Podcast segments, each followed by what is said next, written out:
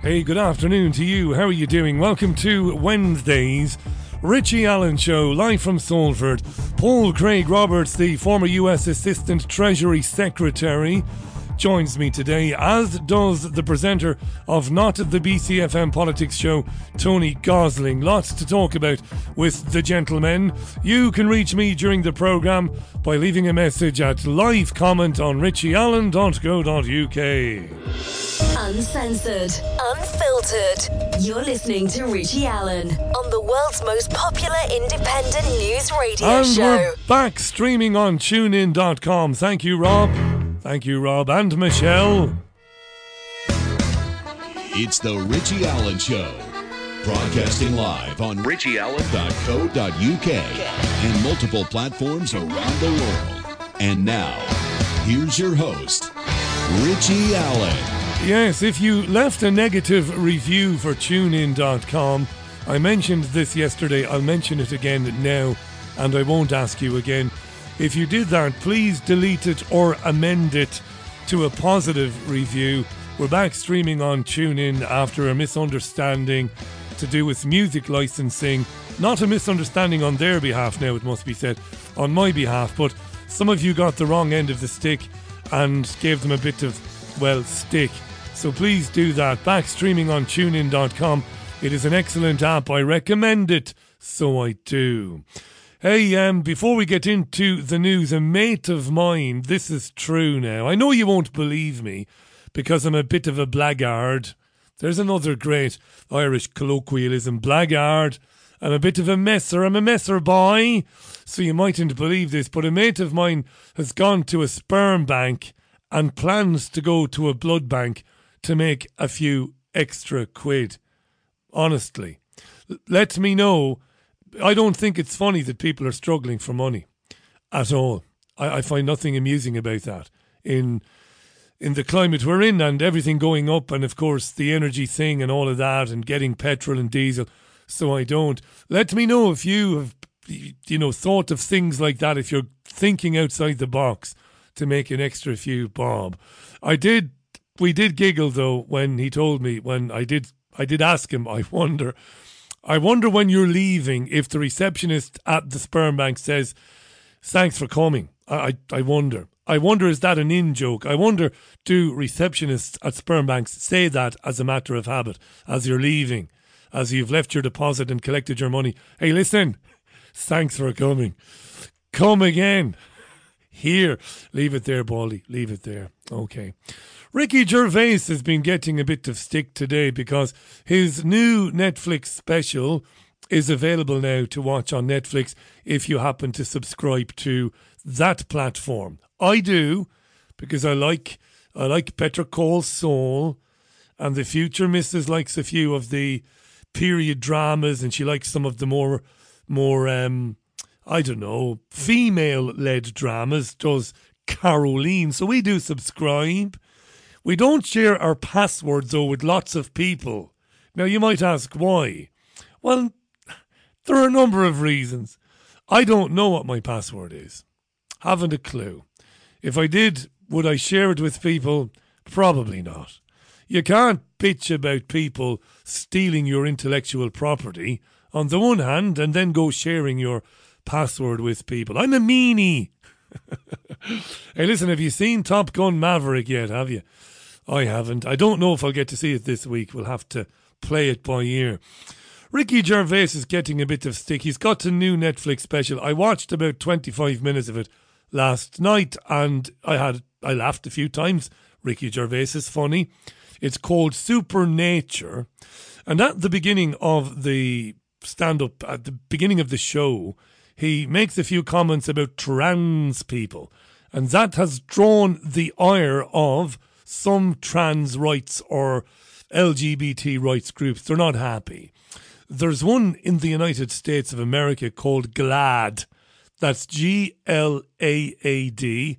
It must be an acronym. I don't know what it stands for, but it is called Ricky's program Dangerous.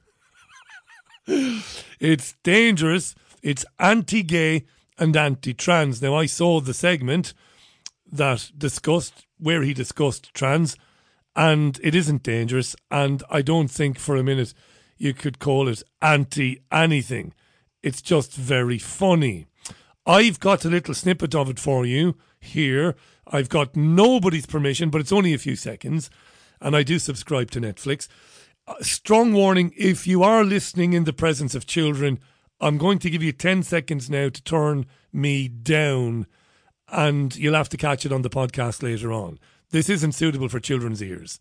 This is Ricky Gervais talking about trans people, and it has got some LGBT rights groups up in arms. God damn it. Here he is, Ricky, from Supernature on Netflix now.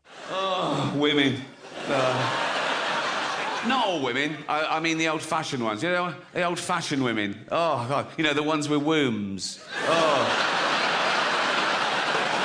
Those fucking dinosaurs. Oh.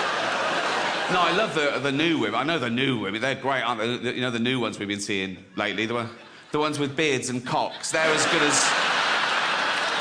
They're as good as gold. I love them. No, it's the old fashioned. And now the old fashioned, they go, oh, they want to use our toilets. Why shouldn't they use your toilets? For ladies. They are ladies. Look at their pronouns. What about this person isn't a lady? Well, his penis. Her penis, you fucking bigot.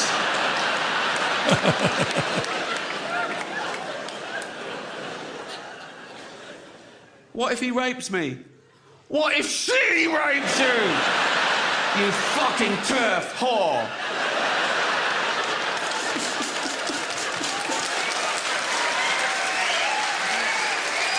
Ricky Gervais there from Supernature, which is streaming now on Netflix. I've done enough advertising there to justify stealing the clip without getting anybody's permission at Netflix, anyway. Yeah, God be with the days of working in commercial radio where you had to get permission for everything. I generally do ask for permission. Not. Anyway, uh, to the Partygate bollocks, you'll know that the Sue Gray report was published in its entirety and was given to number 10 Downing Street this morning. That sparked chaotic scenes at today's Prime Minister's questions. I have the audio, but I'm not going to subject you to it. Yeah. Anyway, why are you talking about it, Richie? You know it isn't that important. It isn't. But at a later press conference this afternoon, Tom Harwood from GB News kind of broached the subject of whether or not the rules were needed in the first place. You see, talked about this in yesterday's monologue. I ranted on about the people complaining about not being able to see Granny. And it's terrible that we couldn't see Granny. And while we couldn't see Granny, he was partying away. That pisses me off because most can't make the logical leap to maybe the rules were completely unnecessary, maybe COVID was never really that serious, and maybe they knew that all along. So, Tom Harwood of GB News kind of broaches this subject, kind of don't get excited with Johnson at that press conference today. Tom Harwood, GB News. Uh, thank you, Prime Minister. the fines that were issued across Downing Street and the whole of Whitehall uh, were for events that took place over varying levels of restriction. It took months of investigation to determine whether a number of edge cases broke the rules that you set or not. Indeed, you said earlier in Parliament that it can be very difficult to decide the boundary between what qualifies as work and what qualifies as socialing, socializing. So, in hindsight, were the rules that you set simply too unclear, too illogical, and too tight for too long? And, and just if I may, on another issue that really does affect people up and down the country, real wages are projected to be lower in 2026 than they were in 2008. What are you going to do about it? So, so first of all, uh, Tom, the on the on the rules, I, look, I, I. He was asked by Harwood, were they too illogical? Look, I, I we had to implement, and I, this is a controversial thing, and there are many people uh, who, who think that you could have done without uh, restrictions. You could have done with, you could have just relied on people's personal responsibility. No, no, no, that's a lie. There are many people who felt or feel we could have done without restrictions. We could have relied on people's responsibility. No, no, no. Forget people. There are many scientists who reckon not that we could trust people to keep themselves safe, but that the rules were ludicrous, arbitrary, and dangerous by themselves. The, the difficulty was that we were facing a, a, pandemic of a kind that we'd never seen before, uh, certainly not in my lifetime. Uh, its effects were, were unknowable, and all the medical and scientific advice was that you had to proceed by non pharmaceutical interventions. You That's a massive lie, and you would have expected Harwood or somebody else to jump in there there was no consensus among scientists that you had to implement non pharmaceutical interventions, none whatsoever. Some of the most famous academic institutions in the world, um, uh, some of the most famous academics, I should say, working in some of the f- most famous universities in the world, were adamant from day one that lockdowns were ridiculous, dangerous, and would compromise the health of people for years and years and years afterwards. That's a massive lie to suggest that all of the scientists said we've got to do something. You had to get people uh, to behave according to certain uh, rules. So I don't think the flaw was with the with the rules, Tom. Uh, I, have got to, you know, it, it, we should have we should have recognised that the boundary between work events and uh, and socialising for people who are continuously working together yeah, yeah, in yeah, the same place uh, was going to be hard to draw, and we should have we, sh- we, we you know things should have been done differently, and they, and they certainly are being done differently. It's certainly being done differently. No, none of the other journalists present broached the subject of were were you and your mates partying down at uh, number ten regularly because you had no fear of COVID whatsoever. Nobody else broached that subject the questions being shouted at Johnston, Johnston, Jesus, Johnson today were along the lines of why don't you resign and, and all the rest of it. Yeah. This is interesting. You know, reluctant to do much of this, but it's happening everywhere, so it's worth making mention of it. You may have been to London's Globe Theatre in the past to watch a Shakespearean tragedy or a Shakespearean comedy, maybe. Maybe you weren't. Um, but the Globe is putting trigger warnings on things like Julius Caesar, for example. I studied Julius Caesar for my intercert. I think that's the Irish equivalent of the GCSEs. You take your intercert when you're 14 or 15, and then you go on to do your leaving certificate, which would be like the A levels. I studied Julius Caesar. I had a really, really good English teacher, wonderful teacher, and I enjoyed it. As a result, I enjoyed reading Julius Caesar. I enjoyed going to see the play in Dublin. Great old play altogether, so it was now. Julius Caesar. So they're putting warnings. Now you'll know that Caesar in the play stabbed to death in the Senate. It's a classic scene. But the Globe is alerting audiences who are going in to watch it that the show will contain stage blood and weapons, including knives. Why? Are they doing this? Is this just silliness or is there something else going on? Ian Collins of Talk Radio posed the question to the comedian and actor Geoff Norcott what is going on, Geoff? I don't know. I think that there is a culture in meetings at the moment. If someone suggests something that seems kind, hashtag be kind on the face of it, everyone else is scared to shoot it down. So someone will say something, go like, yeah, I just, I just think there's a lot of violence. Maybe we should give people a heads up. And all the kind of probably dinosaurs there that are worried about early retirement will go, oh, yeah, very good idea, Gavin. Let's absolutely put warnings of things that are obviously going to happen that probably one in 10,000 people would be perturbed by. So I think there's probably at the moment a corporate culture of people making uh, accommodations for things that most people would find bizarre. But once you yeah. get in that world of, you know, where, where there's an HR department, where there's company lawyers, I think people probably do anything for a quiet life. Yeah, and we've seen it with books as well, haven't we? Uh, university libraries that are now putting trigger warnings on things like Harry Potter. Yeah, also my, one of my favourite ones is uh, on Disney Plus at the moment. The original Star Wars has a trigger warning that says contains tobacco depictions. and you're like, seriously? They also, yeah, genuinely, and and they also blow up a planet. A whole planet. Yeah. It's the same. It's the exact. It's the exact same warning on uh, 101 Dalmatians because obviously Cruella de Vil smokes a lot. So there's a warning about the smoking, but Wow. not about the fact that she wants to murder dogs. Yeah, nothing about the dog culling, nothing about Armageddon, but you know, somebody might have a sneaky cig. Yes, that's right. The Globe Theatre warning patrons, audiences, you know, that there there might be blood and, and violence on stage. I mean, what do they expect that some people are going to say? All right, in that case, then I'll have a refund if that's okay. I won't go in. I think it's safe to say somebody buying a ticket to see Julius Caesar understands what happens in Julius Caesar. It's just me. I wonder if I'm wrong, though. I wonder if it is the case that some people attending plays like Hamlet, as you like it, I don't know, um, King Lear, if they actually haven't a clue, I wonder.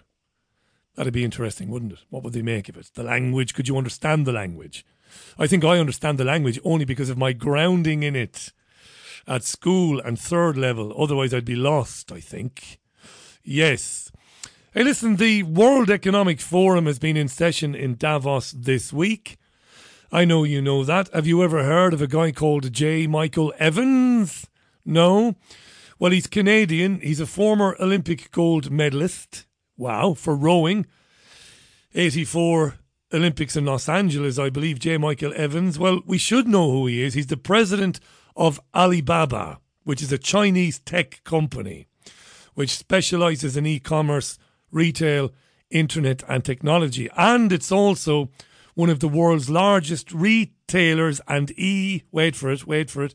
It's also one of the biggest venture capital firms and one of the biggest firms in the world dealing with artificial intelligence. It's the fifth largest artificial intelligence company. J. Michael Evans is in attendance at Davos this week. Why is that of any relevance to you and to me? Listen to what he says here about your carbon footprint and mine. We're developing through technology an ability for consumers to measure their own carbon footprint. What does that mean? That's where are they traveling? How are they traveling? What are they eating? What are they consuming on the platform? So, individual carbon footprint tracker.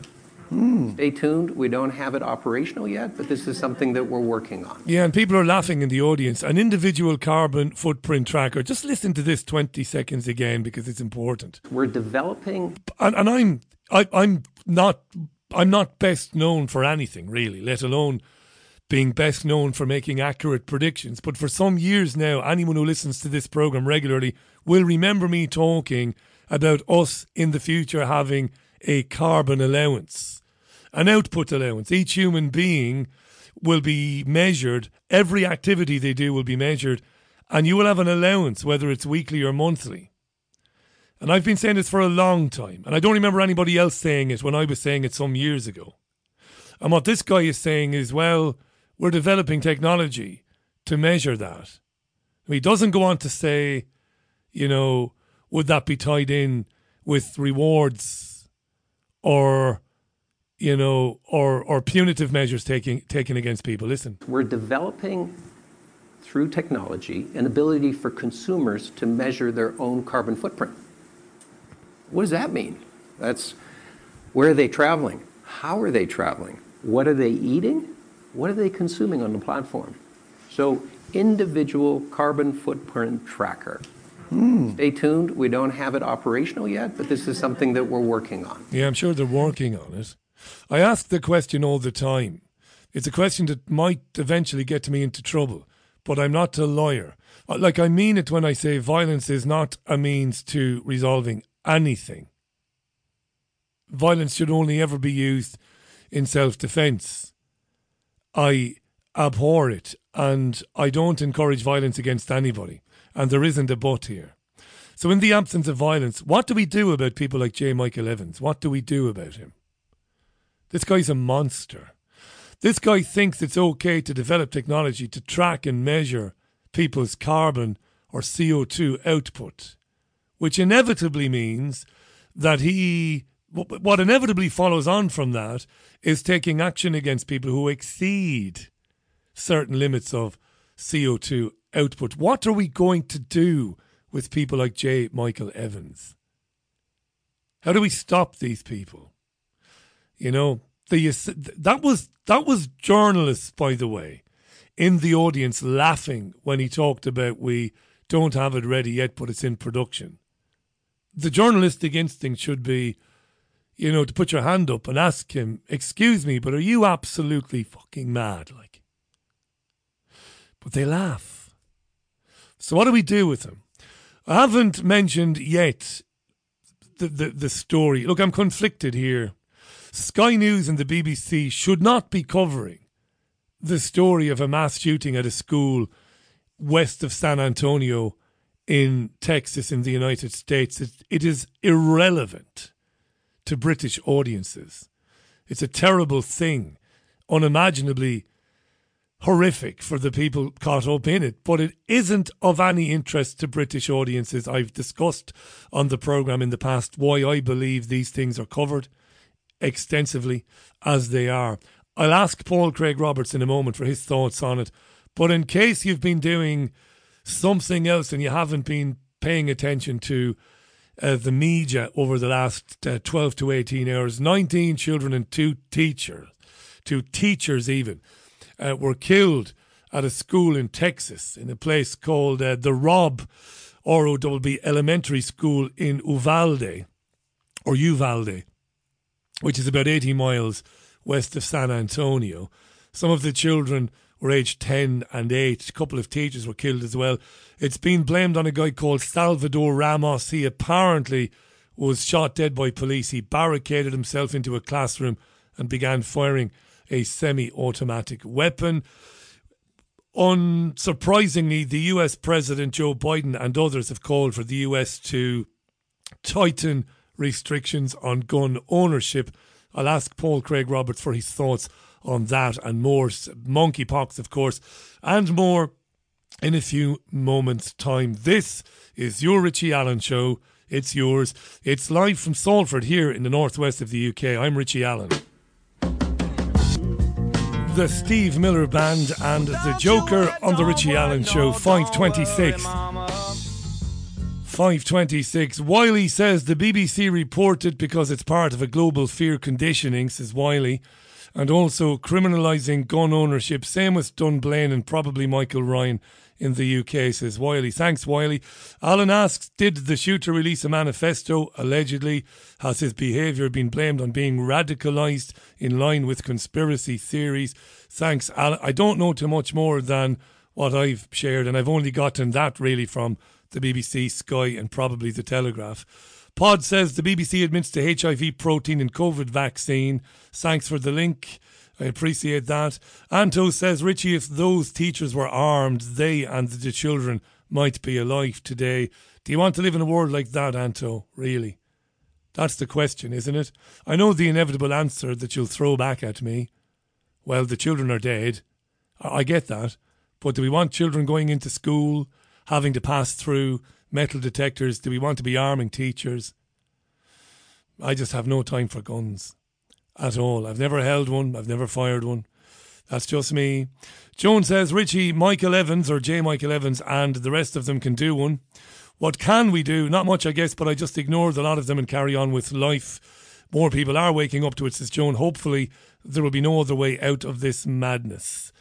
Uh, she says if more people don't wake up, we won't get out of it. That has to happen because that's the only way, says Joan.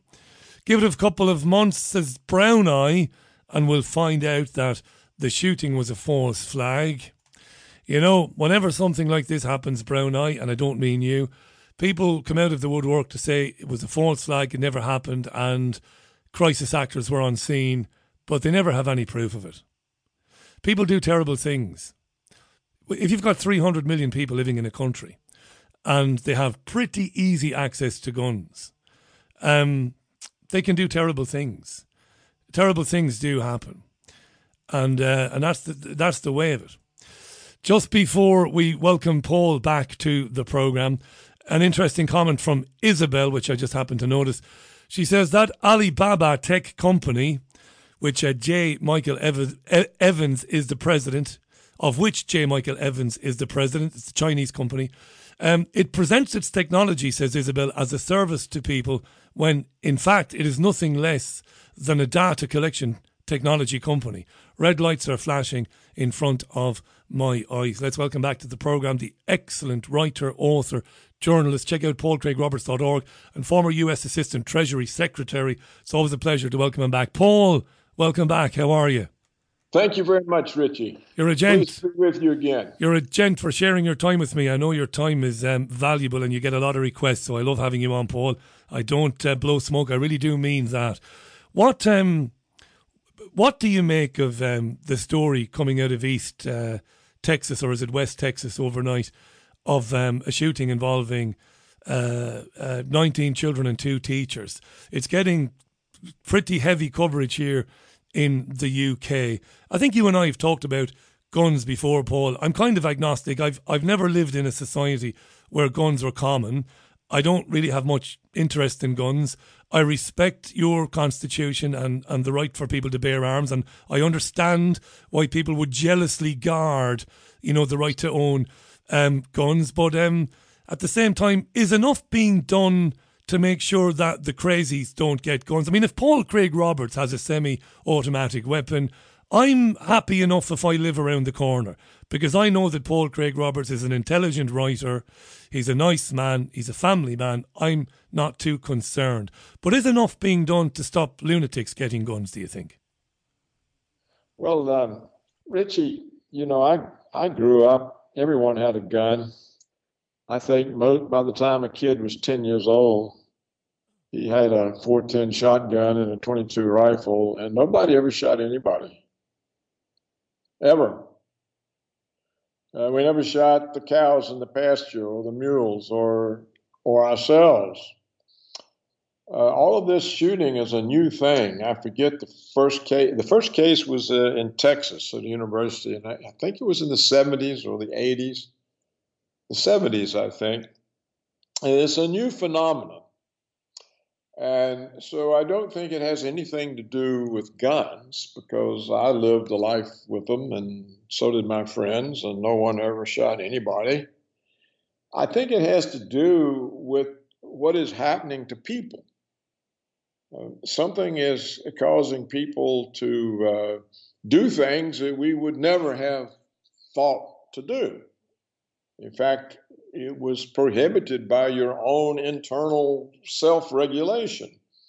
So something has happened to reduce the quality, the character of people so that they think uh, they have a right or achieving something by shooting other people that they don't even know, who've done nothing to them. So it seems to me it's a deterioration in the character of the people that produces this. Now, where does it come from? I don't know. I've not studied it. I yeah. don't think people do study it. I think instead, the there's just a sort of a uh, determination to destroy the Second Amendment because if you can destroy any constitutional amendment, you can destroy all the rest. And they're all under attack. The free speech movement is under attack. The 14th Amendment of uh, equal treatment under the law is under attack. The Second Amendment is always under attack. So I don't I don't think the way you ask the question is even relevant. I know that's the way people think. Yeah. But yeah. but uh, it's just not a relevant question. The question is, how come uh, we could grow up in America until I think it was sometime in the 1970s. Uh, before somebody got it in their head, they could go around shooting people. Yeah. And where does that come from? Why is it, and why is it getting worse? Now, I don't know. Um, I do know that there are people, I think some of them are very serious people, scholars exactly, who say that the CIA has been for years and years uh, programming people to do things, and that this programming may be affecting these shooters. Right. Which and is, that which is the target is the Second Amendment.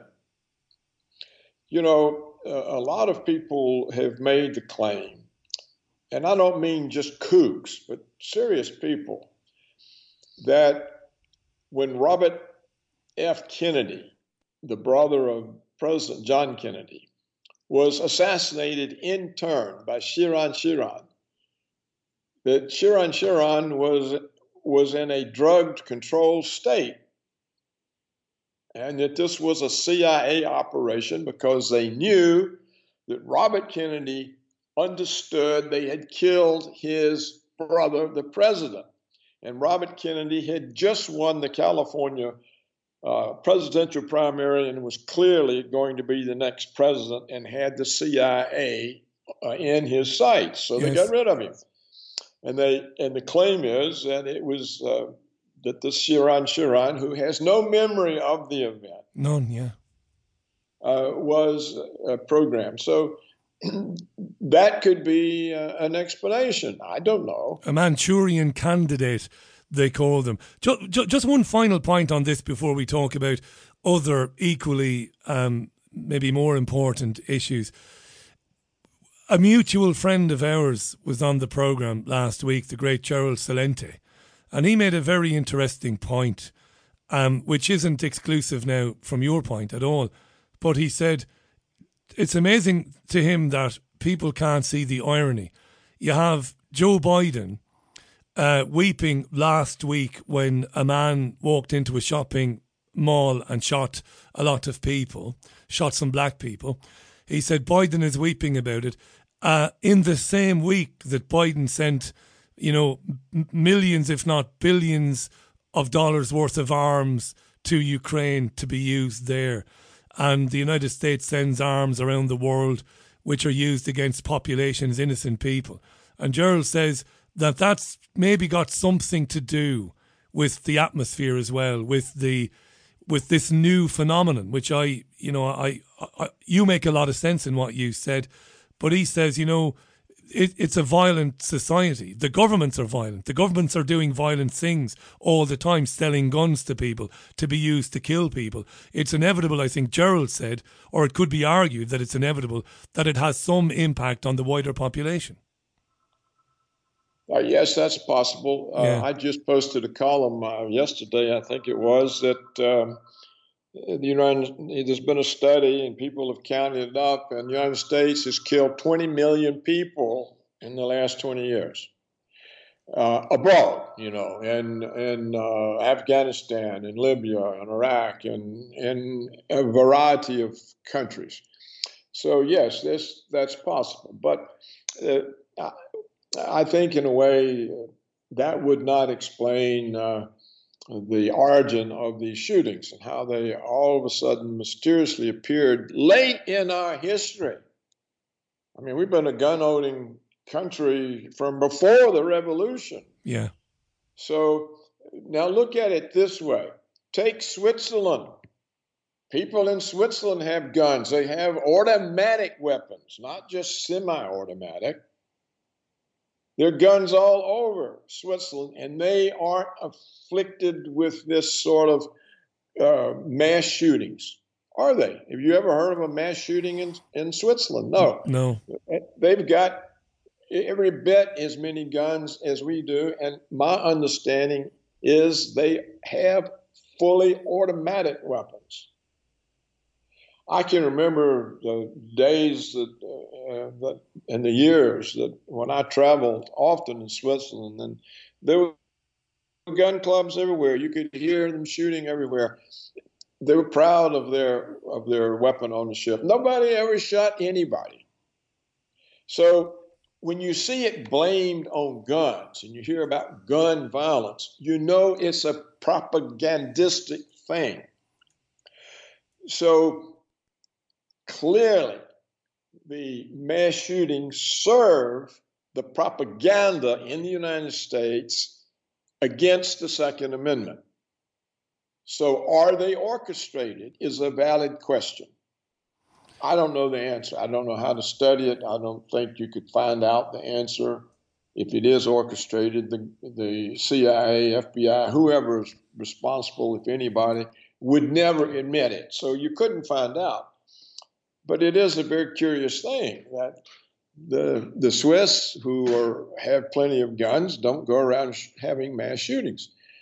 So I don't want to discount what Gerald said. Um, uh, you know, um, the fish rots from the head, and if the government's violent, it tends to make the people violent. Or think if if you're one of the American uh, soldiers who's been in these wars where mainly women, children, and village elders are killed, you know, it's got to make you a bit crazed, doesn't it? I mean, no doubt. Yeah, you know, we we have tremendous mental problems from the troops who've come back from these killing wars that we initiate everywhere. Uh, there's a huge number, a huge percentage of the soldiers have have a permanent uh, damage, emotional, mental damage from this experience. So, you know, how does that affect it? I can't say. These are good. These are good points, Paul. And um, there's no reason why both you and Gerald can't be right at the same time. Manchurian candidates, that's a real thing. You know, to psychologically um, not to entice, but to program somebody psychologically into doing something they wouldn't ordinarily have done. I believe John Lennon's assassin was a Manchurian candidate. I can't prove that, but it's what I believe. And I believe you are right about Sirhan. Sirhan, you are listening to Paul Craig Roberts, folks. Do check out paulcraigroberts.org. It is packed with um, terrifically written articles, not just by Paul, but by guests as well, discussing and analysing uh, the, the, uh, the geopolitical events, things you'll never read or hear on the mainstream media. This interested me today I'm going to play you a 25 second clip. I don't know if you heard when, when, when we connected for the call, one of our listeners was talking about J. Michael Evans. Now, he is the president of a massive tech company called Alibaba. It's one of the biggest in the world, it's Chinese. Now, he's in Davos for the World Economic Forum this week, and he said something, Paul, that you will not be surprised by, but it's very, very sinister. He talked about measuring people's carbon footprint. Have a listen to this, Paul, and we'll get your thoughts when, when, when the clip is over. Have a listen. We're developing through technology an ability for consumers to measure their own carbon footprint. What does that mean? That's where are they traveling? How are they traveling? What are they eating? What are they consuming on the platform? So, individual carbon footprint tracker. Mm. Stay tuned. We don't have it operational yet, but this is something that we're working on. Now, somebody who sounds and looks just like you, Mr. Paul Craig Roberts, this is something you predicted on many a Richie Allen show. They're going to bring out technology that will be able to track down to the nth degree how much carbon you are creating just by the nature of your existence. I guess you're not surprised to hear that. no, I'm not. it's sinister, though, isn't it? Isn't that scary listening to that? Yeah, and what is the point of it? The point is that in the future, they'll be able to tell, in the very near future, every single human being how much CO2 they are creating by their daily activities, whether that's eating, traveling, um, walking, cooking, whatever. My theory is the next step, Paul, is that each of us will be given an allowance an allowance. Yeah. This is how much carbon you are allowed to create via your activity. So much so that, can you imagine, Paul, in a couple of years, uh, Paul decides to get into his car. Now, they've taken all the old cars away, and you've got these new smart cars, electric cars. In gets Paul Craig Roberts, and he says, Right, I think I'll take a drive to Boston, maybe not Boston. I think I'll take a drive to DC to catch up with an old friend from the administration and you get into the car, Paul, and you insert your key card, and your car tells you you are not permitted to make the journey because you've created enough CO2 for this current month as it is. That's where it's going, really. It could, uh, yes, or they could simply tax it.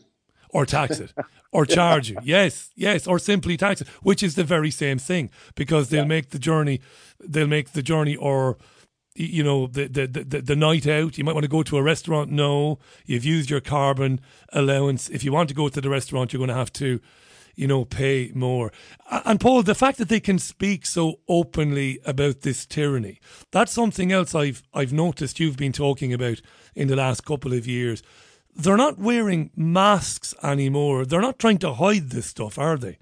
No, no, they're very open about it. it and you know, Richie, it, as we've talked, it shows that uh, the the world, the vast majority, or the elite in the world, and certainly the the sort of uh, uh, new tech scientists, they don't believe in freedom or liberty or uh, or the autonomy of a person or or to ha- have the right to have your own mind or to speak what you think. They don't believe in that at all. I mean, everything is to be controlled. I mean, even look, we, we've got the Biden administration trying to set up in the Department of Homeland Security, which has always struck me as a Gestapo name, an office that can decide what is disinformation and what isn't, and shut down any voice they decide is disinformation. Now, th- this has uh, run into trouble in the Senate, and mainly not because it's seen as a threat to freedom, but because of some of the most outrageous things the woman who was being appointed to head the office had said on social media. So we see the United States government, allegedly a free country, establishing an official federal agency with power to decide what can be said and what can't be. So there's no belief in the elites anywhere in the Western world in freedom or liberty. I mean, we saw this with the COVID protocols, the forced lockdowns, the forced masks, the forced vaccinations. You see, in the United States today, we have a shortage of pilots. The airlines don't have enough pilots to fly their airliners. Why? Because they fired the ones that wouldn't take the vaccination, and many who took the vaccination now are having cardiac arrest. And once that happens, you're not qualified to fly anymore. We are also beginning to have in this country all kinds of inexplicable automobile accidents where people die at the wheel and crash and kill people. So there's absolutely nothing but coercion. Everything is coercion in the West. Everything. So the notion that there's freedom in the West and we're up against totalitarianism in Russia and China and Iran, this is absolute total nonsense. It's very difficult to find any freedom in the West, especially if they're trying to establish federal offices that can decide what is truth and what isn't. George Orwell called it the Ministry of Truth, didn't he, in his book yeah. 1984? And you know, it's happening here as well. Yeah. You will know this. The Online Harms Bill is progressing through the UK Parliament. They want to make it illegal. No, this is the spooky thing. They are going after people for saying things, not illegal things, but harmful. Not illegal, but harmful. So you might come on my program next year and you might legitimately say, Richie, these COVID jabs have done a lot of damage to people. They've killed a lot of people. They've caused a lot of injuries. Now, that is true. But the government, if this bill goes through, they could fine or imprison me. This is not a joke, by the way, um, for putting out potentially harmful information because your comments to me about the dangers of the jabs might lead somebody to decline a jab, which is not good for them. Therefore, I can be um, hauled before a judge to explain it. That's not a joke. That is contained within the online harms bill. It hasn't gone through yet, but that's something they want. Can you imagine that? You know, you've got all the evidence. Crazy. Of course I can. You yeah. see, it's not harmful, but they declare it to be harmful. Yeah. It's actually life saving. Potentially, yeah. But but they now claim that you you see they they here they claim the doctors who saved people's lives from COVID with ivermectin and HCQ they try to throw them out of the medical profession. They try to pull their licenses. They claim they're harmful because they're saving people. So it's widespread. Look, I just read today in the United States the National Science Teachers Association has banned the use of gender words. Yeah. yeah. You can't say mother, father, brother, sister, his, hers. Well, now, where does a teachers association think it gets the authority to ban words? Where does it get it? No one's given the National Teachers Association any such authority. No. How can it announce that we've banned these words? I mean, has zero authority over the use of language. Pregnant people and all of that crap. Pregnant people. I mean, pregnant.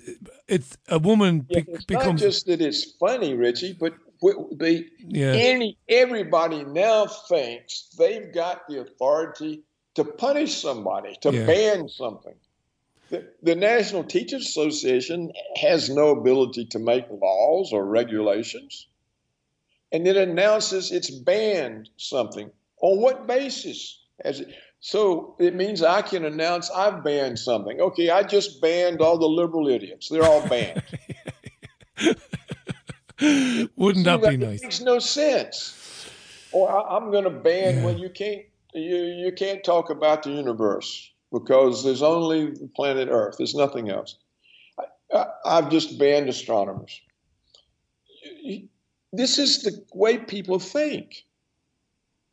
You couldn't And- have imagined this when you were in government, so you couldn't. I mean, can you can you imagine if somebody had said this to you back in 1982, for example? You know, No, it, it- it was impossible. Nobody could have said this without, you know, people would have put them in the loony bin. yeah, it's happening. You know, you know, the National Health Service here is doing the same thing. It's telling people to be sensitive and not to use um, gender-specific terms. That's why I mentioned pregnant people. They're asking people not to say pregnant women in case it offends a trans person. but but men can't have babies. This is madness. And again, we talked about this before. The thing that people should be aware of, and I wish they were aware of, is that this is a lockstep issue. It happens in Western countries at the same time, doesn't it? Yeah. And and notice too, the Yeah. only people who can be offended are the trans people Yeah. or or the homosexuals or the racial minorities or what it's no one no one else has any defense about, uh, against being offended. You know, if a pregnant woman is offended by by being described in indes- indeterminable terms, uh, she has no right to No. complain. Only the trans person. So these are very special rights given to special little groups, and they're at the expense of everyone else's rights. Yeah, that's right. That- th- th- So why is this? Why? And it changes. Look, you know, it wasn't that long ago that feminists were kind of ruling the coup. Well, now they're they're on the defensive. The transgendered people have prevailed over the feminists because the feminists still insist there's such a thing as a woman. Yes. I mean, look what happened to the famous uh, author, you know, the the whatever the, the wizard, the wizard story. Yeah, J J.K. Rowling or Rowling. That's right, Harry Yeah, Potter. oh, yeah.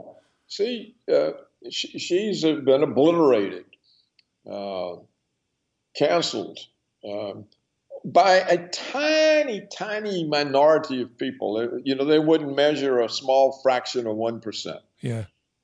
and yet all they have all the rights. It's you're not saying just just in case I don't have to make any apologies for Paul Craig Roberts. I also don't have to explain what Paul Craig Roberts has said. But if you've never heard Paul before, if this is the first time you've heard him, let me say that he is no advocate of discrimination. He isn't calling for discrimination against minorities or um, or or or trans people or gay people. He isn't. Where there is genuine discrimination, Paul Roberts has always opposed it. If somebody is denied access to services or is denied a job because of their colour, Paul Craig Roberts will be the first person to oppose that.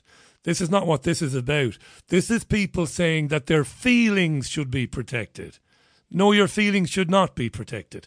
They shouldn't be a protected characteristic. I'm a big, tall, bald Irish guy. I've got no hair. I'm not the best looking guy in the world. And sometimes when I'm out and about, not often, people make comments about my appearance, about my hair. My feelings aren't protected. I don't want those people to be arrested or to be cancelled because they called me Baldy. That's what it is, Paul. They want their feelings to be protected. We can't Well, have that. Well, wait a minute. Wait a minute. It's far worse, Richard. Oh, it's worse. I know it's worse than that, but Well, at the look- base level, that's what it is. No, they they don't care about the feelings of others. No, no, of course not. Yeah, it, it's it's only their feelings that can be offended. Yes. not anybody else's. We can tell that a guy with a beard in a dress is a man with a beard in a dress. But that guy wants us to testify to him being a woman. Well, well, no, we, we can't do that because it's patently obvious that you're not a woman. Now, if you want to live uh, as a woman and and and dress as a woman, do it by all means. I have no right to tell you how to live your life, but you can't tell society that they have to accept you as female under penalty of being cancelled, and that's what's going on, and that's deadly dangerous. It's deadly dangerous.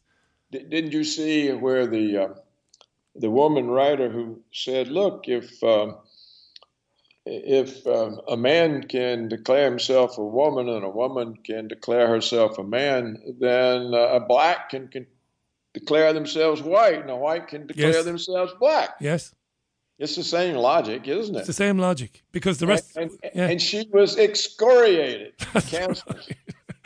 Thankfully, she's too big to be to be disappeared, and, and she's still on Twitter. And uh, you know, she's such a famous author. Paul Craig Roberts is our guest. We've only got about seven or eight minutes left. It's flown by this segment. We we've got to talk about the M word. Monkeypox. Now, before before you come in, Paul, I've heard two narratives from people that we would describe as as good people, good journalists. One narrative is that monkeypox has come into our lives out of the blue uh, to explain vaccine injuries. A good friend of mine who's a good writer, he thinks they're looking for vaccine injury explanation. So in, in comes monkeypox. Another friend of mine thinks that the monkeypox saga happened right at the same time that countries decided to give the World Health Organization uh, the rights to call the shots in future pandemics, the pandemic treaty. Now, both of them might be right. What's going on with this monkeypox nonsense, which has been around for years and years? What do you think? Well, uh, the suspicious thing about it is it's always been confined to one relatively small part of Africa, and all of a sudden it appeared simultaneously all over the West. Yeah. So, how does that happen? You know, uh, in terms of, of epidemi- epidemiology and the, the way things spread, it's inconsistent. It, that's not what happens. So, just all of a sudden, it's everywhere in the West where it's never been. So, it looks like a release. Now, we also know that last year they held a big simulation of a monkeypox pandemic. They did the same thing with COVID. Yeah. You remember the year before COVID hit, they had simulated um, a COVID pandemic. So now they last year uh, simulated a monkeypox pandemic. Now we've got monkeypox. So all that's suspicious. I don't know what to make of it. Um, what uh, struck me was the uh, politically incorrect statement of the World Health Organization that it was homosexuals and bisexuals who were bringing monkeypox into the general population. Yeah, I saw that. That was really interesting. Yeah, now eh, this is a really a politically incorrect statement, and it's made by who? Yeah. the World Health Organization. So they say this comes from some big homosexual sex orgies, and and it's spreading because some of them are bisexual. So it's getting into the general population. Well, how do I know? Yeah. It sounds nonsense to me that. that- I was shocked that who would make such a. Uh, I mean, they, you know, they they must be under fervent attack for saying such a thing. It, it must they, they must have some basis for it in order to have said something like that because who hasn't got any official position against no. homosexuals or no. bisexuals? Do you know what they said, Paul? They they said that monkeypox is transmitted through very close contact. Um, I think somebody at the World Health Organization said that it's very difficult to get monkeypox because it isn't very easily transmitted. You've got to be basically on top of somebody before you, you transmit it. So somebody was making the comment, and, you, you're quite right, politically incorrect to say the least, that um, there's been an old urban legend. Some people say it's true. Some people don't believe it. I have. I've worked for gay people in the media. I know gay people. They say it's nonsense. But but there are those who believe that gay men have more sex than straight men, and that if that is the case, if something is transmitted through very close contact, you might initially see it in uh, among gay people initially. But I just don't buy it. Like, I mean, I don't believe anything the World Health Organization says to begin with and I don't believe monkeypox is serious. You said it, it might be a release. That makes more sense to me than anything because you correctly said it was confined, confined, you know, historically to a very small part of, of Africa. And now, bingo, it's in the community. And they did a, like an event 201, they did a, a, a kind of a, a dry run. Uh, for this thing as well, so it's it's really suspicious, Paul. I mean, they're not. Yeah, yeah, yeah. That's what I said. It's suspicious. Now, I don't think there's any reason for either of us to feel some obligation uh, to protect homosexuals and bisexuals from uh, from whose uh, uh statement. Uh, that's whose statement. We're, I'm simply reporting. Oh no, it. of course, absolutely. You say what you want. There's no censorship here. And, and so, I don't think who would say it, as it has such political uh, derogatory implications for who I don't think they would say it unless they had some basis for it. Yeah. And the reports I saw were actually citing uh, known orgies uh, from which this, they said, came. Now, how do we know? I don't know. But no, I, I don't know either. Yeah. I don't think they would say it just to try to uh, be homophobic. I don't think that who would say it to be homophobic. And so I think whether we believe them or not, uh, who knows? And I don't think we'll ever find out. I just there are things you just can't find out anymore because some things you simply can't say even though they're true. Well, do you know what I say to that? And I, am not protecting or defending anybody. I've got to do my job as a journalist, as a presenter, and be fair to everyone. And, and I do know gay men who've come on this program and refuted this notion that gay men are more kind of hedonistic than anyone else. I'll tell you what I have noticed in, in recent years, and I'm going to be I'm probably going to embarrass myself. I don't want to embarrass. I'm probably going to get a few laughs. I don't want to get a few laughs. But um, sexual dev- deviancy. Now, what is sexual deviancy? I've noticed something going on a lot um, since I moved back to the UK from Spain in 2013, and that is swinging. That is couples um, openly, you know, announcing themselves as swingers and often, often hosting other, this is heterosexual people now, hosting other couples where they have parties and they have sex or orgies. So I, I, I, I've got to be fair and say that because I have gay listeners, you will have gay readers, and they will say, look, yeah, all right, the World Health Organization said this, and maybe, you know, on some level it might be true. But um, deviancy and orgies and promiscuity, that's everywhere. It's in straight people as much as gay people. That's all I'm saying. I'm not saying the World Health Organization is wrong because I don't know. Um, but yeah, who, who the yeah, hell knows? You, you, you think this is some kind of attack on them? It's not. Oh no, I'm not saying that at all. No, you're yeah, misunderstanding. I'm not saying that at all. Say, well, look, uh, heterosexuals no. are sexually deviant too. God, of course they are. Every, I mean, adultery yeah. is a used to be a crime. Yeah. It used to be grounds for divorce. It's not anymore in the United States. That's right. Same here. Uh, I mean, you know, we, we, we, you know, bestiality, and now we now they're about to le- legalize uh, sex with kids.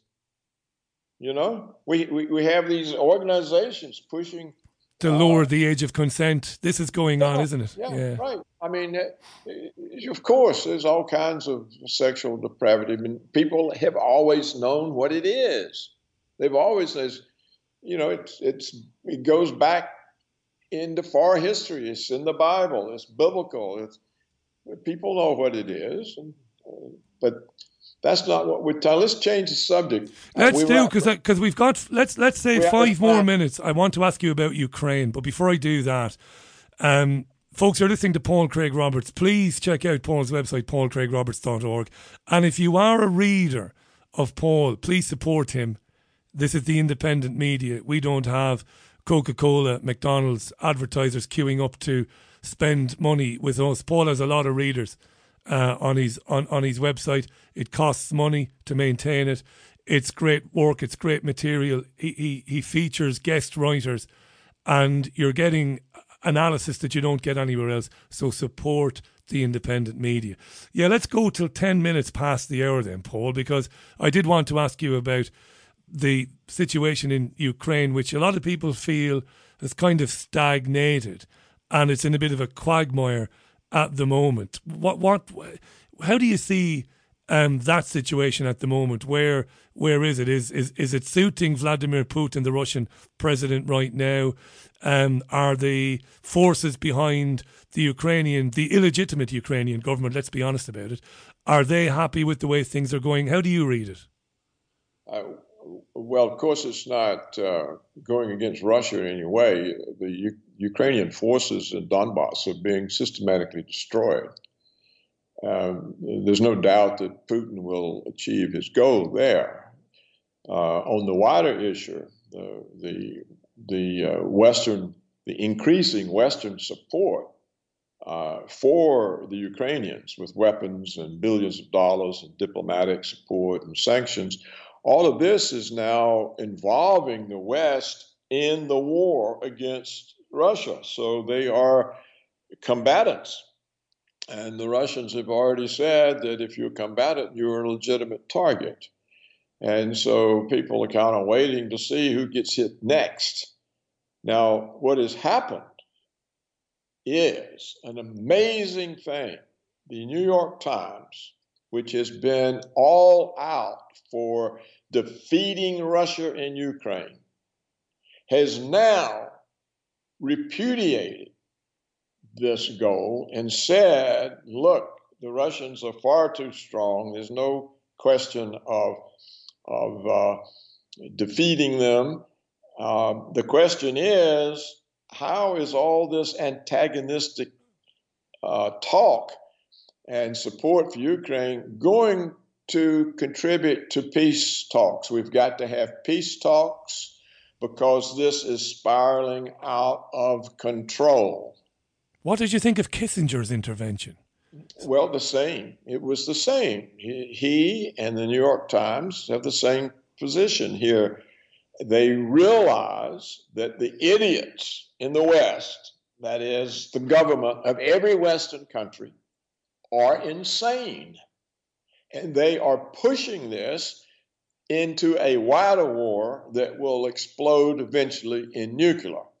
And so the New York Times has been ordered by our rulers, the powers that rule us, to take on the neoconservatives and say this goal of American hegemony, a unipolar world, is too dangerous and has to be abandoned this is now the position that the, the powers that be here have taken. And, and the New York Times came out against Biden, against the uh, Secretary of Defense, and against all this sort of provocative statements against Putin that he can't be allowed to stay in office and blah, blah, blah. And they have come out against any notion of Ukrainian victory and have said this matter has to be resolved in peace negotiations, Russia is too strong, and and we are getting too involved, and it's getting out of control. And by that they mean the West have become uh, adversaries in the war against Russia yeah. and therefore becoming targets. So this is an amazing development. And I thought Kissinger's statement was also correct. He said there's nothing that Ukraine can do except give up the Russian territories as they were once part of Russia and become a neutral state. It can be like a bridge between East and West, but there's no prospect of some kind. In other words, Kissinger has endorsed Putin's statement that Ukraine is going to be demilitarized and denazified. What, what's and your that's going to happen? If, if that doesn't happen, you're going to start seeing European capitals blowing up. You really believe that, Paul? If it doesn't happen, if they don't reach, um, you know, it's a certainty. It's a guarantee. You reckon? It's a guaranteed thing. It's guaranteed. You cannot pretend not to be in a war when you are. So, do you and believe? Germany and Poland and Britain and the United States are in this war, and Canada, they're in this war, and the Russians know it. Thirty seconds, Paul. Patient. They're patient. They give us plenty of time to learn. We seldom do. But now now we see Kissinger now, Kissinger is, you know, in, for the left, for the left, Kissinger is the worst hawk. You know, he blew up Vietnam and Cambodia and Laos and and and uh, Chile, right? So he is evil, and here he's saying, no, no That's war. right. We got to have peace. That would have been my next question. Times have been egging on this war, demanding victory, demanding Russia be smashed and embarrassed and reduced to evidence, and all of a sudden has a totally different position, the, the exact opposite. So, yeah, they see it. It's not just me who sees it, they see it. Putin isn't going to say, okay, I surrender, you come boss us like you do England and, and Germany and Poland and, and everywhere, everybody else. He's not going to do that. Paul, we've got 30 seconds left. Is it your prediction then that eventually the two sides will come together and we will have an agreement like the one you described where Ukraine cedes territory and yeah. so you believe it will happen my prediction is that the New York Times has opened up for the first time the ability to challenge the neoconservatives who have dominated American foreign policy the New York Times has opened this up. It is now said it's okay to criticize the neoconservative, the idea of American hegemony, the American unipolar world. So that will change the debate. People now have the authority, the permission of the ruling class to question the neoconservatives who have caused this Ukrainian problem. It's going to be fascinating, Paul. We'll speak again real soon with your permission. Thanks for your time today. Um, I always appreciate it, Paul. Enjoy the rest of your day. Always enjoy being with you. Thank you. You're very welcome, Paul. PaulCraigRoberts.org. That's the website. Bookmark it. Check out. We've been speaking about issues today. All of these issues are covered by articles written by Paul and his guest writers, paulcraigroberts.org. Thanks again to him. You are with the Richie Allen Radio Show live from Salford with me, your BBG. Ask not what the BBG can do for you, but what you can do for the BBG. Support the Richie Allen Show now at richieallen.co.uk. Now, Tony Gosling will be with me momentarily. Lots and lots of comments. Sorry for not getting to them. Um, time is at a premium today. Tony is next, live from Bristol.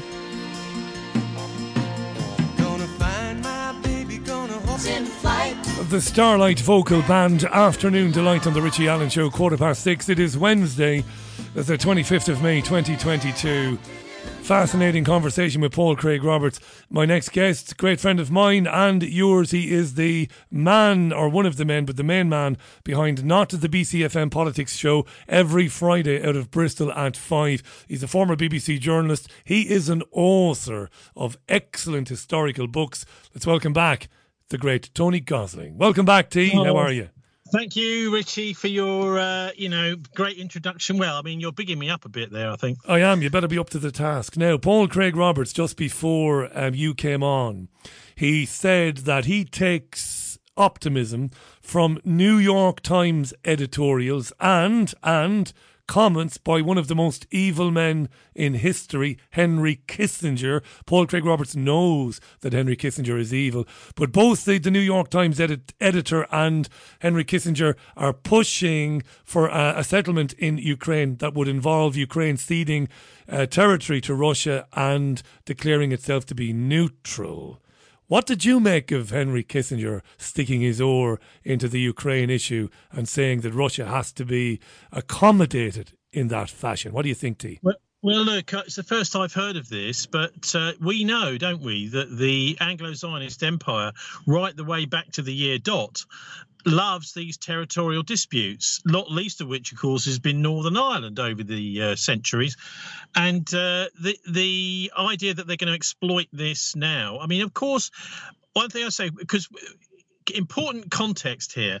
This is Bilderberg time of year, right? So yeah. normally, uh, back before the pandemic, we would expect to be chasing them down, locating them, uh, telling the world where they were, uh, bringing in scores or hundreds of people to protest these Bilderberg conferences. Now they're supposed to have disappeared.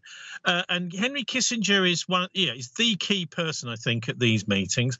Uh, we were always interested to know, and we developed this knowledge over years, as to who is sitting next to Henry at the Saturday night dinner at the Bilderberg conference. And, you know, this might sound like trivia, the sort of thing you might get in a celebrity magazine or something, but uh, it, it was so important that we knew, for example, back in 2016, when uh, Ursula von der Leyen was reported to be sitting next to Henry Kissinger at Bilderberg Saturday evening for their big gala dinner that uh, you know she was destined for great things, and of course she was. She was now she's now president of Europe, uh, and, and, so it's it's Kissinger is very good, as was uh, Peter Carrington, Lord Carrington, who was also a chairman of Bilderberg.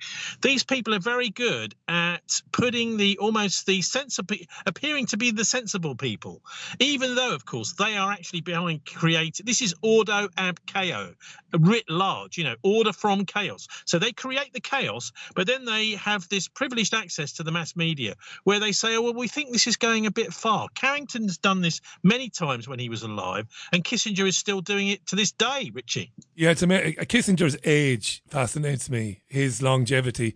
You know, Paul mentioned just before you came on you know, Laos, Vietnam, and so on, so on, so on. Yeah. And here yeah. he is in 2022 speaking from a position of authority, and the media is, uh, you know, repeating it chapter and verse. It is fascinating. You couldn't trust him. Yeah, they don't really crit- critique him no, at all. And no. of course, I would love to do that, given half a chance, and I can do it now, I suppose.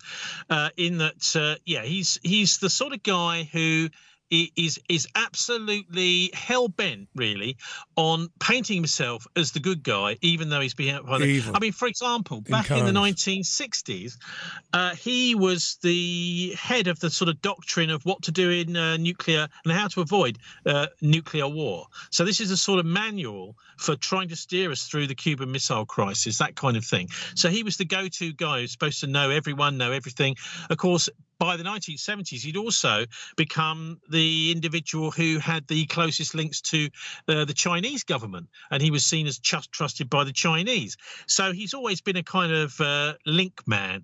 Uh, but uh, yeah, I mean, I I think I, I, the reason Bilderberg isn't, it doesn't seem like there's any kind of inkling of it. Doesn't mean to say, of course, these meetings aren't taking place, but it could be simply that the Bilderberg has completed its task, which is effectively to politically take over every every country in the NATO region and, and a little bit beyond that too. So I think that's maybe why uh, you know why we're not hearing anything about this year's. I've, I've been chatting to the states, people that usually follow the Bilderbergers over there. Not not a sausage, Richie. Uh, but of course that doesn't mean to say these people have disappeared by any means. They are now in charge. I think most clearly is through the uh, the pandemic.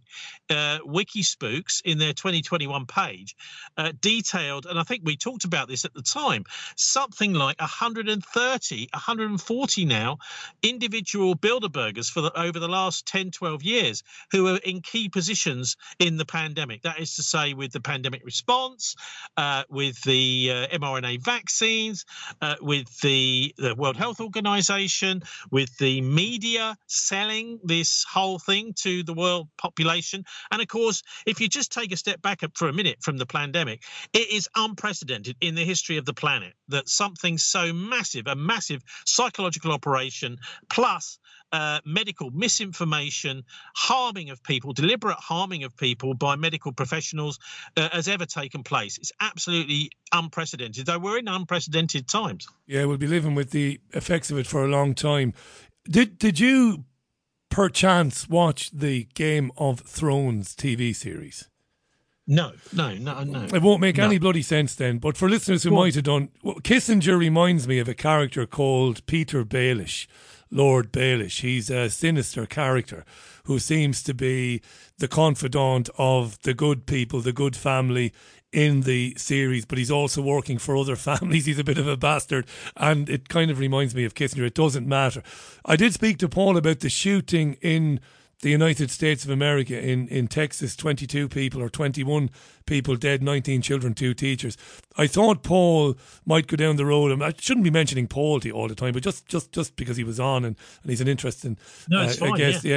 yeah. He, he said, um, you know, they had guns growing up. Paul now is in his early 80s, mid 80s. And he said, you know, we had guns growing up, lots of us. People didn't do things to each other with guns. And then he talked interestingly for a bit about the CIA and about mind control and Manchurian candidates. Now, he, he doesn't speak in absolutes, which is why I like him. It's why I like you. You don't speak in absolutes, you talk in theories and possibilities. And he said, um, some of this stuff Richie, you know, it, it it could very well be, you know, people not acting of their own volition or or, or words to, to, to that effect it's it's even the photographs of this young man who is supposed to have walked into a school to do this most heinous, unimaginable of things. It's all very weird. Uh, I don't have much truck with the people who say it never happened. They're entitled to say that if they want. I I don't mind. I don't censor anyone. But you know, as far as I'm concerned, people were killed. You know, if you have 300 million people in a country, if guns are easily accessible, every now and then some dickhead's going to do something like that. H- how do you see it, Tony? Well, look. Uh, first of all, on this idea of uh, you know either whether it's you know did it really happen or not, uh, this is. I mean, it's not an, a total impossibility for anything. I would say, obviously, uh, this these events yesterday that doesn't apply, but we're moving towards a, a, system of media control whereby, in an Orwellian fashion, a whole entire event could be constructed yeah. like this and then controlled, almost like basically scripted. This is a sort of scripted, dramatized event which could then, uh, you know, be rolled out to the world's public through a tiny number of media outlets, all controlled by the banksters, and the public could be convinced, and there wouldn't be any real pushback or criticism from journalists at all, because journalists don't criticise and push back anymore. Uh, and so there, that that's where we're heading, is what I'm saying about this idea of did it, it happen. The main reason for it, I think, is because they want gun control in the United States. It, quite obviously, Texas is the place to push for that. Yes, Manchurian candidates. Paul's absolutely right about that. That we the, the key thing to understand about this is this policy now uh, of shoot to kill by the police. Now, that's not the police's job to shoot to kill. No. They're not in a war. The idea is to bring the guy down, possibly even just with a with a tranquilizer dart. Why not? I mean, maybe he's still got a gun in his hand and ammunition, but uh, is he going to do any more damage? I can understand in certain circumstances you may have to kill the guy, but for example, they can shoot him in the arm. They can incapacitate it, make it make it impossible for him to carry on using his weapon. They should not be shooting to kill because what this does is it makes a trial impossible. It leaves everything to whatever the U.S. equivalent of an inquest coroner's inquest is, uh, which are very easy to fix because you, you can't actually question or quiz the individual concerned about the run up to it. You know, maybe his, you know, peculiarities. Has he been uh, obsessed with maybe drugs, maybe porn? Uh, has he been potentially lured into uh, some, some kind of situation where he may have been hypnotized, as you were suggesting with the Manchurian candidate? We don't hear much about hypnosis anymore, but it's absolutely quite possible to program somebody to kill. No you know that's that's feasible. It's it, and it's doable, and it's something that the intelligence agencies have been working on ever since World War II, particularly the Americans fanatically. So I think we know that that could be a possibility. I mean, if, you know, the other possibility with this is that he is just a, a nutter of some sort that's got a grievance and he's decided to take it out on people. But the other backdrop to all of this, of course, is the uh, the climate within which the U.S. ru- uh, non-control laws in, uh, initially started, uh, you know, was one where people were basically fairly responsible. I know the Wild West was pretty crazy, uh, but there was a, a, at least, you know, should we say, more of a moral standpoint out there. Today, I think we're looking at a, a world, particularly the, US, where you know there, there's almost like a, a, you know, you get on the pat on the back, the more clever, dastardly, and you know, mean you can be. So there's definitely that strain in the US, which doesn't really seem to be so strong over here in the British Isles and in Europe. But you know, there is a no, no, let's face it, there is a satanic force. There's a Church of Satan based in in California, for example, and this is the sort of thing which uh, you know they, they may, may have been involved with. We just simply don't know, but we will not know now. The guy's Now dead. the guy's dead, Uh, yeah. and that's the key thing. The police, if they are interested in enforcing the law, have got to help people to survive these things, disarm them, uh, incapacitate them, but don't kill them. Let's have a proper trial.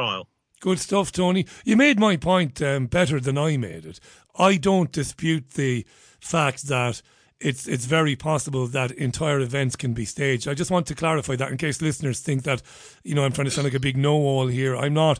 In fact, one of the things that I think might have been absolutely staged, like, was the Boston Marathon bombing. I think that whole event stunk to high heaven. In fact, I spoke to a guy on the show who I've not been able to contact for years, who um, was a crisis actor or claimed to be a crisis actor, working on the day of the Boston Marathon. So the, the point I was trying to make very clumsily is, I think some people, because they know it's happened once or twice, every single time we have an event, they jump straight in with two feet and imagine that the whole yeah, thing well, was. you you this is a man trap, basically, Yeah, that, yeah. that, that people are, are, don't understand the implications of what they're doing can fall into.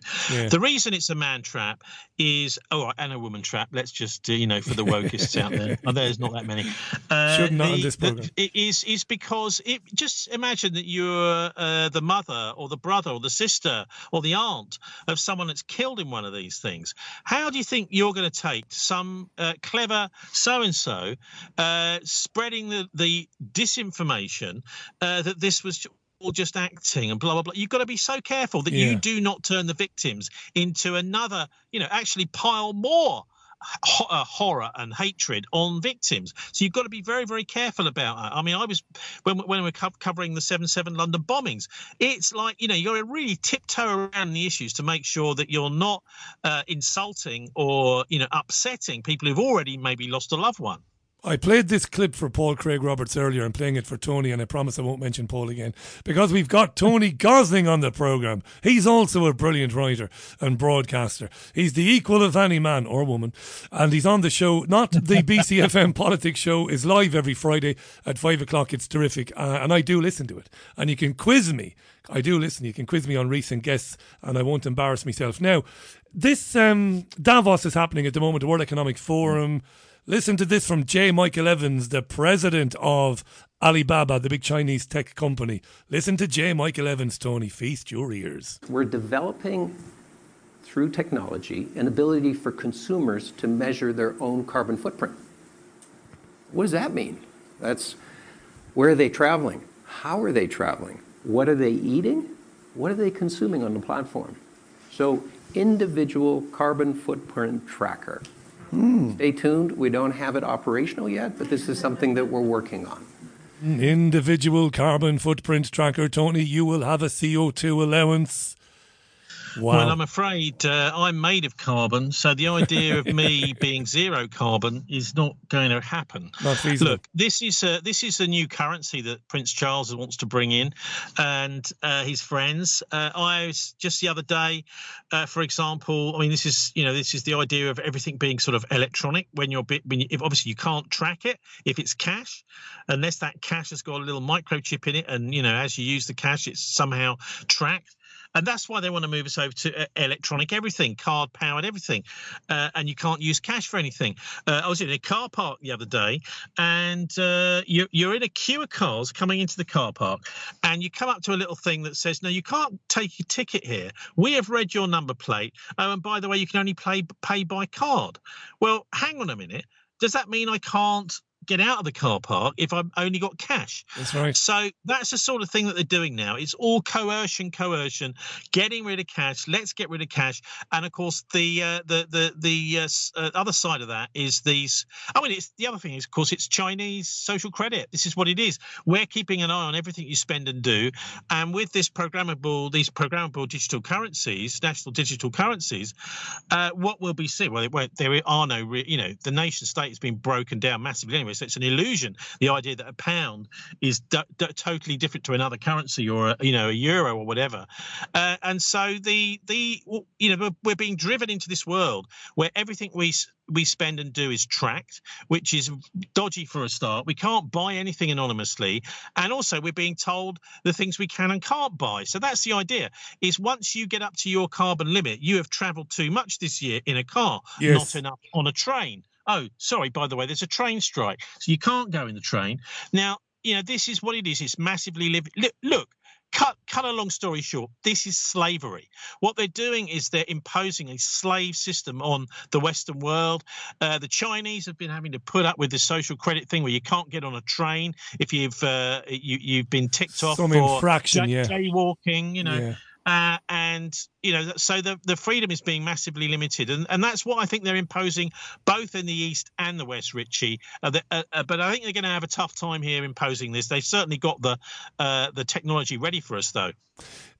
A, a point i could and should have made to you a moment ago when you were talking about keeping the shooters alive i didn't make it to you because of time constraints but craig makes it and he's right to make it, I think. He says, um, Richie, they shoot at the body uh, at the largest mass to get to stop the shooter and to prevent innocent bystanders being uh, shot you know, the police don't want to hit innocent bystanders. They also want to stop the guy shooting people. Um, trying to shoot an arm or a leg is difficult, and also a tranquilizer might take a bit of time, says Craig.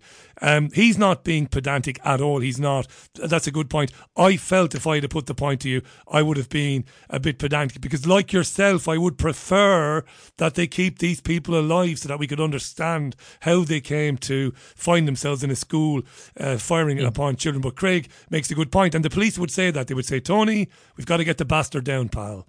We don't have time to play around." What you know? about what about a taser? You know, look, uh, these people are supposed to be trained marksmen. A rifle in the hands of a marksman can most definitely hit somebody's arm. I'm sorry, you know, the idea that uh, we're all running around with pistols, you know, firing in the Wild West. No, you know, these people are trained marksmen. They go, they go to firing ranges where they're looking at uh, shooting somebody over a quarter of a mile distance. So, yes, of course, they could aim for arms and legs rather than hearts and brains. Uh, and uh, if you hit someone in the heart or in the brain, they're going to die uh, if you hit somebody in the arm, they're going to drop the gun, and then you can go and grab them.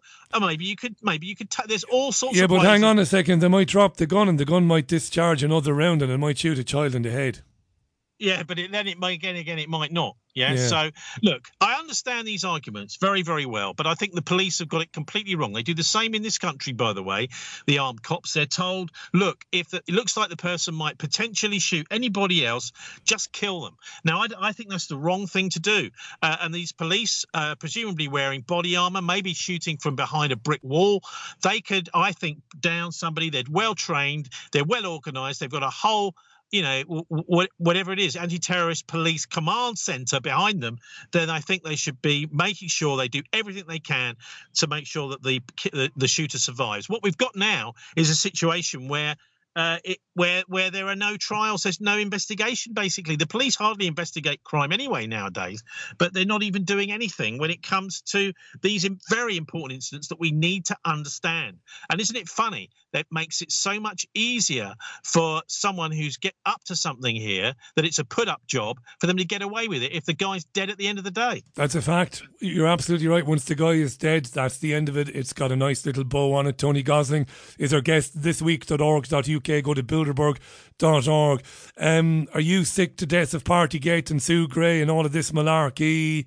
Um, what's really going yeah. on? Can I just ask you before you come back in? Are you like me, sick to death of the great people of this country for not understanding, for not getting the central point? Yes, okay, it must have been very difficult for you not to be able to see your father in a care home.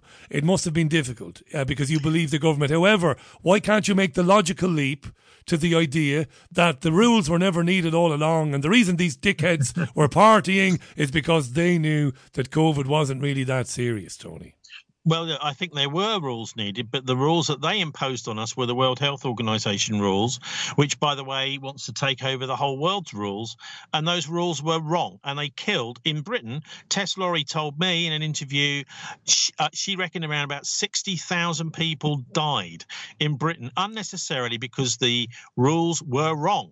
Uh, and so, yes, some rules were needed in order to protect Which the ones? Which ones? Which ones? Well, the, the ones to make sure that the elderly were protected. They should have been given ivermectin, uh, that they could pop at the first sign of anything like a flu. Yeah. Uh, they should have been given chloroquine potentially. We know that now, and we knew that at the start. The reason we knew it at the start was because uh, Pepe Escobar wrote about the French government seizing the whole uh, French supply of chloroquine back in January before we even knew Before that we knew what COVID gonna was. So they knew. Yeah. They made sure that we didn't have the pills, the simple, cheap pills we needed to survive it. Uh, and so Partygate, no, it's a bit of a farce, really. It's, uh, you know what it really is, Richie? It's a way of piling pressure on Boris. So I would imagine that what they're doing is they're saying you better play ball and sign on the dotted line with the Ukraine war on whatever we're happening to do there, like sending loads of money over to the Nazis, for example, uh, uh, or else you're going to have all sorts of trouble and you might have to resign over Partygate. So they're piling pressure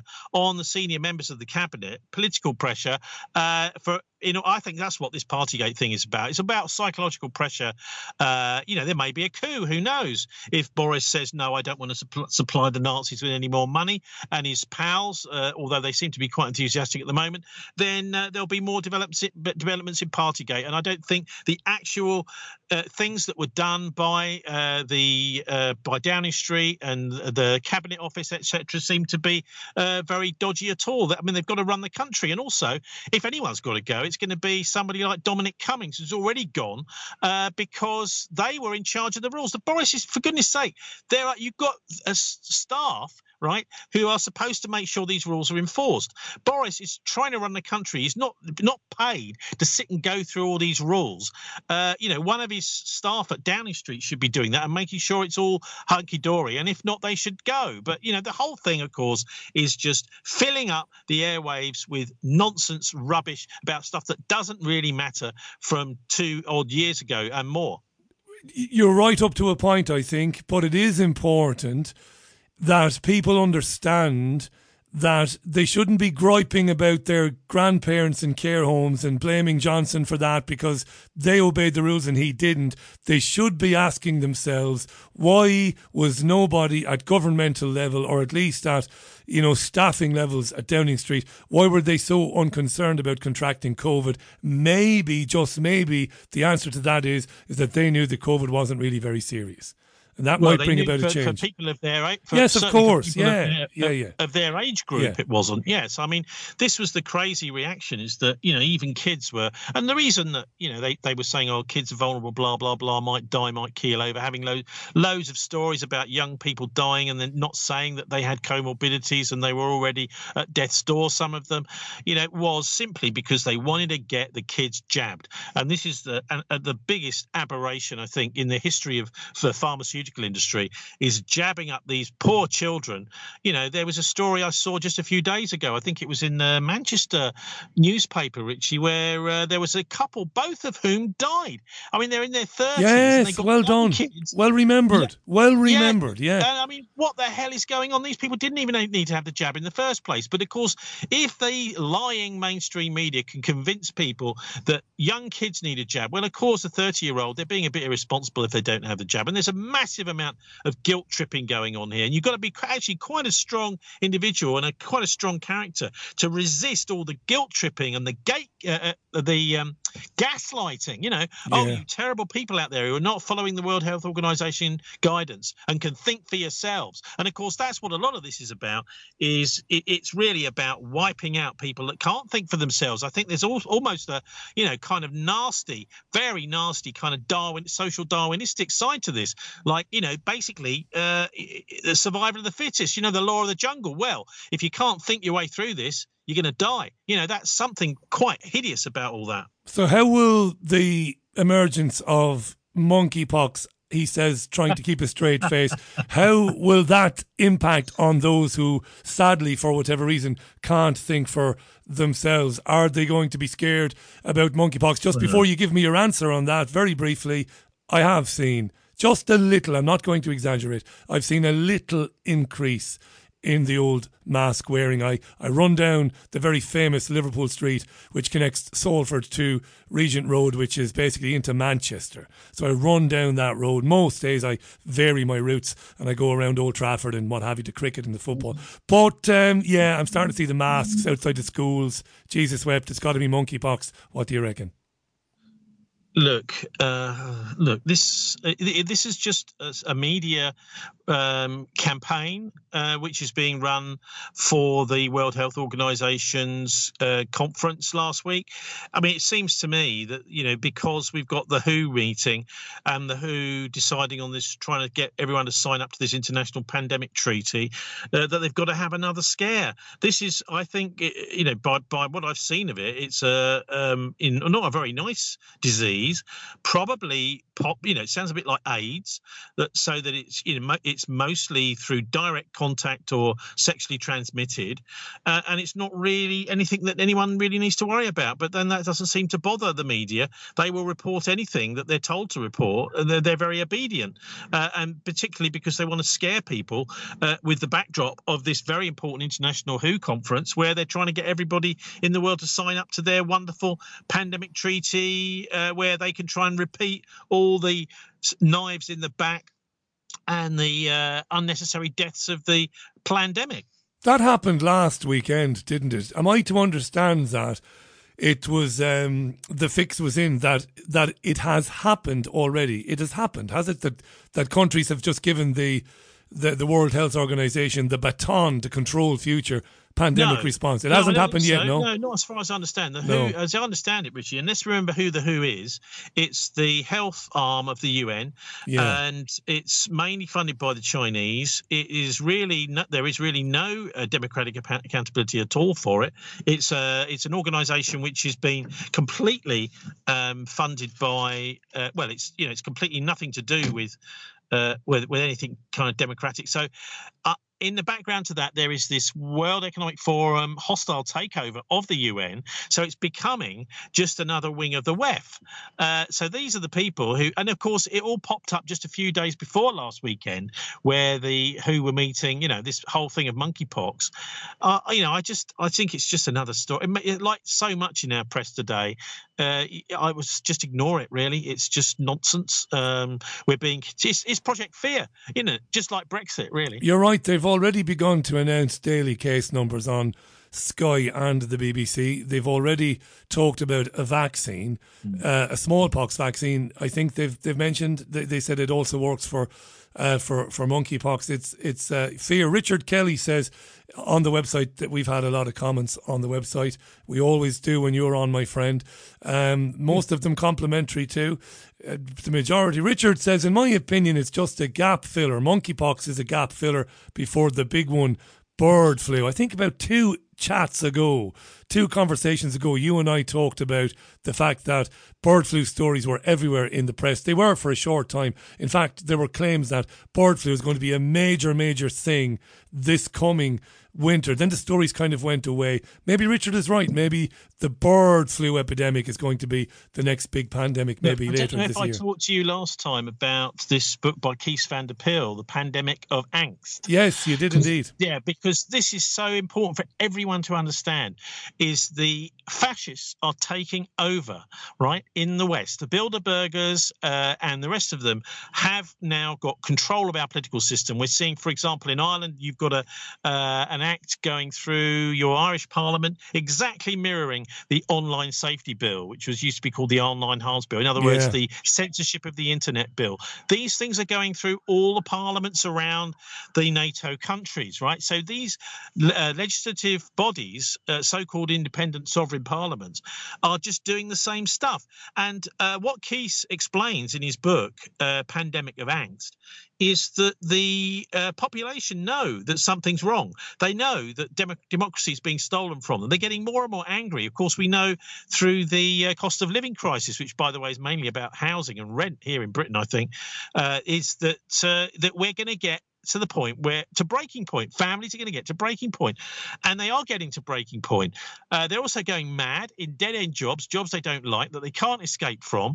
Uh, and this is all going to get people angry. And so that's what Keith explains is that the uh, elites, the fascists, know this, right? Uh, and of course, they're now supporting the Nazis, openly supporting them, uh, the Ukrainian Nazis.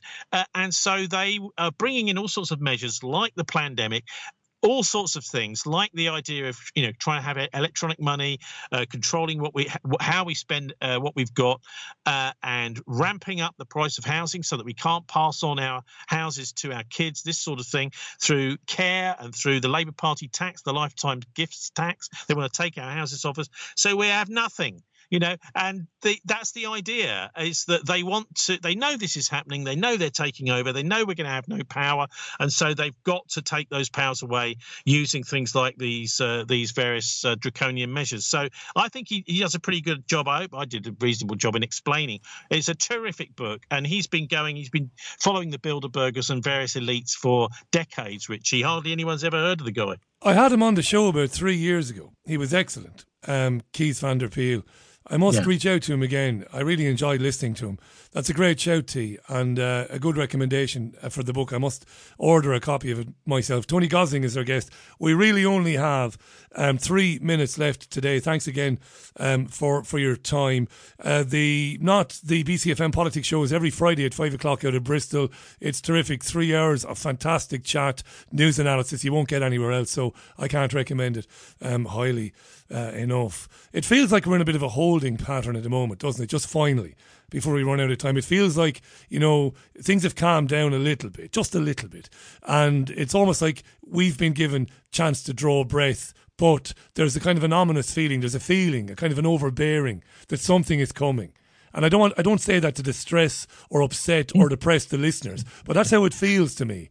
Does it feel that way to you? Well, okay well how about the russians are coming Yeah.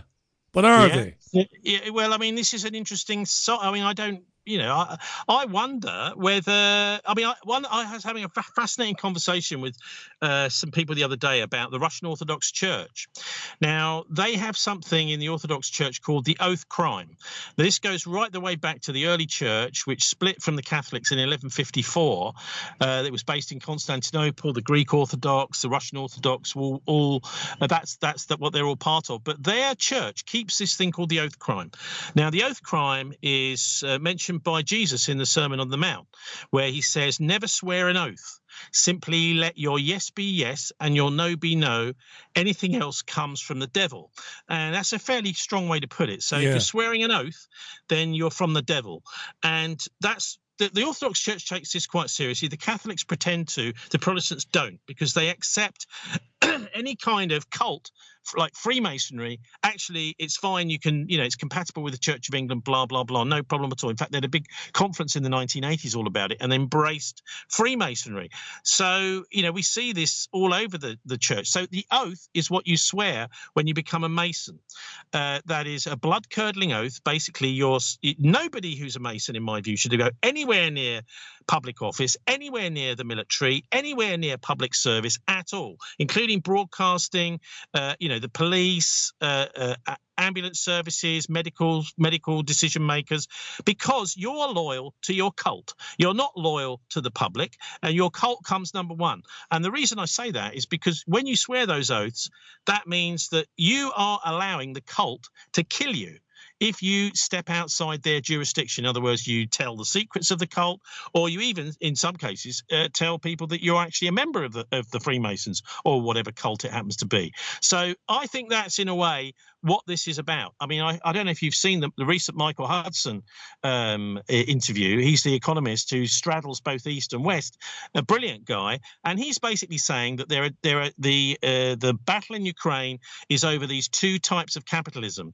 finance capitalism and industrial capitalism. The, the Russians want money to work for people to give them jobs, uh, etc.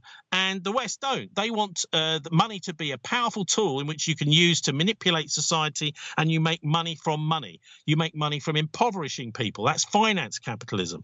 Uh, and he believes, Michael quite sensibly says, what we actually need is neither of these. Let's just have socialism, where the ordinary, uh, where, where the state controls the infrastructure and runs it in the public interest in the public eye so you can go and scrutinize any meeting which you can't of course once something's been privatized but he's talking about things like telecoms railways water electricity gas all these things which Thatcher privatized, that they should be back in public ownership and run. And that means that anyone that wants to be an entrepreneur, and make some money, can do it, use all these uh, utilities at cost. So, in a way, uh, you know, I've got a different take on it, talking there about the oath crime, saying that, you know, Freemasonry is acceptable one side of the Ukraine line and not acceptable the other side, the Russian side of the Ukraine line.